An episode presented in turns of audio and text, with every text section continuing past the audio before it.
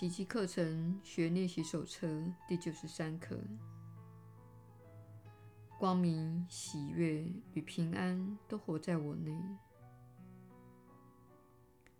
你认为自己是邪魔、黑暗与罪恶的渊藪。你认为人们一旦看透你的真相，就会势如蛇蝎的积极走避。你认为，你如果看清了自己的真相，必然承受不了这可怕的打击，宁可亲手结束自己的生命。你害怕自己看到这个真相后，会失去活下去的勇气。这种信念是如此的根深蒂固，实在很难让你看出那竟是无稽之言。你也很难看出自己所犯出的明显错误，看出自己竟以如此怪异的方式来寻找救恩。你不只受了骗，自己也在骗人。你害怕那愚昧的幻象以及野蛮的梦境。你臣服在尘土捏造的偶像之下。这一切在你目前的信念下真实无比。今天我们要向他提出质疑，不是根据你的想法，而是从全然不同的角度看出这些无谓的念头不具任何意义。这些想法违反了上主的旨意。这些古怪的信念绝非出自于上主。仅凭这一点就足以证明他们的虚妄了。可是你却看不出这个事实。如果有人向你保证，你自以为做出的那一切恶事根本不曾发生过，你所有的罪过也不算罪，你依旧如创造之初那般的纯洁神圣。而且光明、喜悦与平安都活在你内，你岂能不欣喜若狂？你营造的自我形象根本抵制不了上主的旨意。你会认为这与死亡无异，其实这才是生命。你认为自己被毁灭了，其实你已经得救了。你所营造出来的自我，并非上主之子，因此这个自我根本就不存在。他外表所做及所想的，不具任何意义，因此也无所谓的好坏。他根本就不是真的，如此而已。他并非与上主之子交战，因为他既伤害不到上主之子，也侵扰不了他的安宁。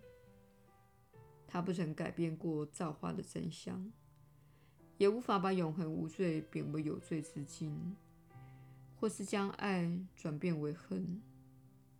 你所营造出来的这个自我，一旦与上主的旨意冲突，岂有招架之力？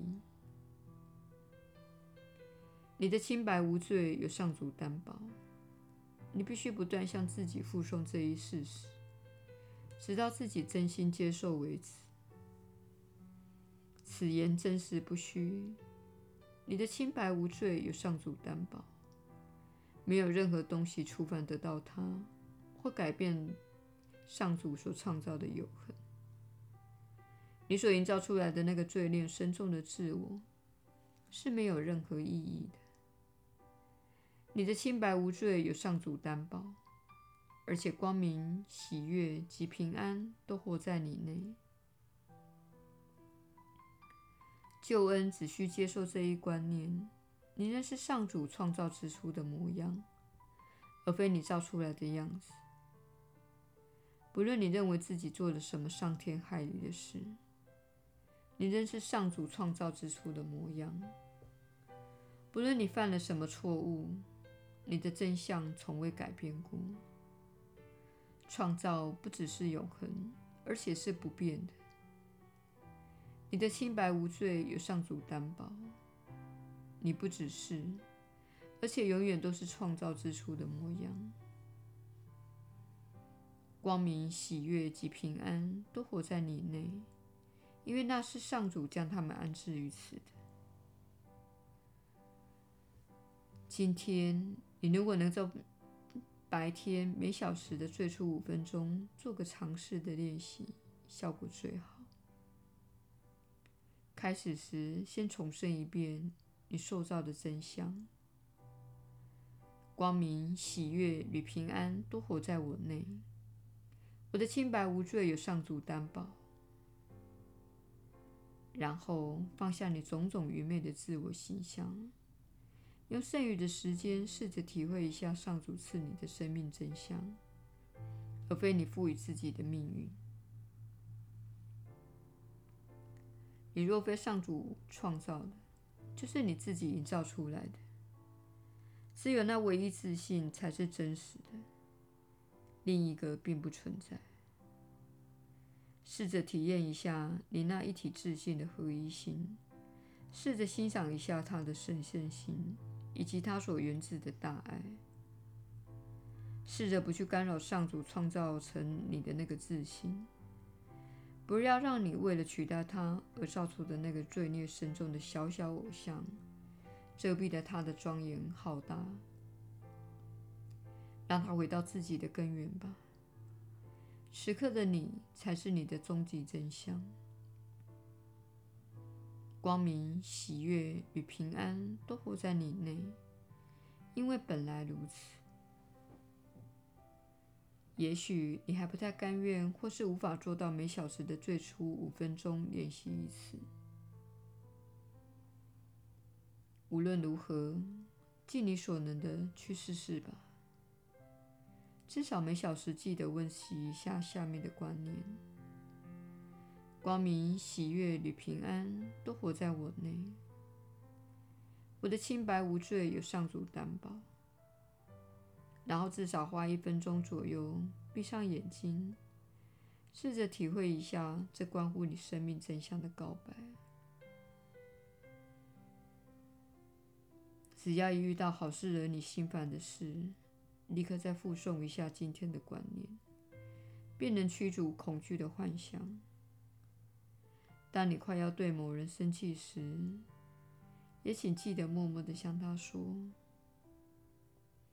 光明、喜悦与平安都活在你内，你的清白无罪有上主担保。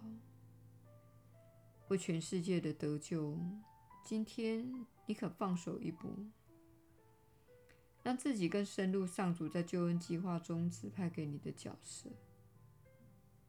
今天你可放手一搏，让自己全心相信这个观念的真实性。今天你可放手一搏。耶稣的引导，你确实是有福之人。我是你所知的耶稣。光明、平安和喜悦都确实活在我内。正是因为如此，亲爱的朋友，我在这里告诉你这个真相：你也可以活在光明、喜悦与平安的境地。这确实是一种美好的体验。当所有错误的观念、仇恨的想法、批判，以及无足轻重的纷扰都从心中消失，你会处在平安的状态。这样的体验比你在三次元现实中所追逐、购买或永远的东西还要有价值。光明、平安和喜悦都活在我内。我是你所知的耶稣。光明、平安和喜悦都活在你内。你是由你所称呼的上主根据他的形象所创造。你是一位美丽的创造者，是神独特的展现，而神的所有面向都是神圣的。因此，请善待自己，尊敬自己，请勿让他人打扰。打击或贬低了你，请了解，你仍是上主所创造的你。我是你所知的耶稣。我们明天再会。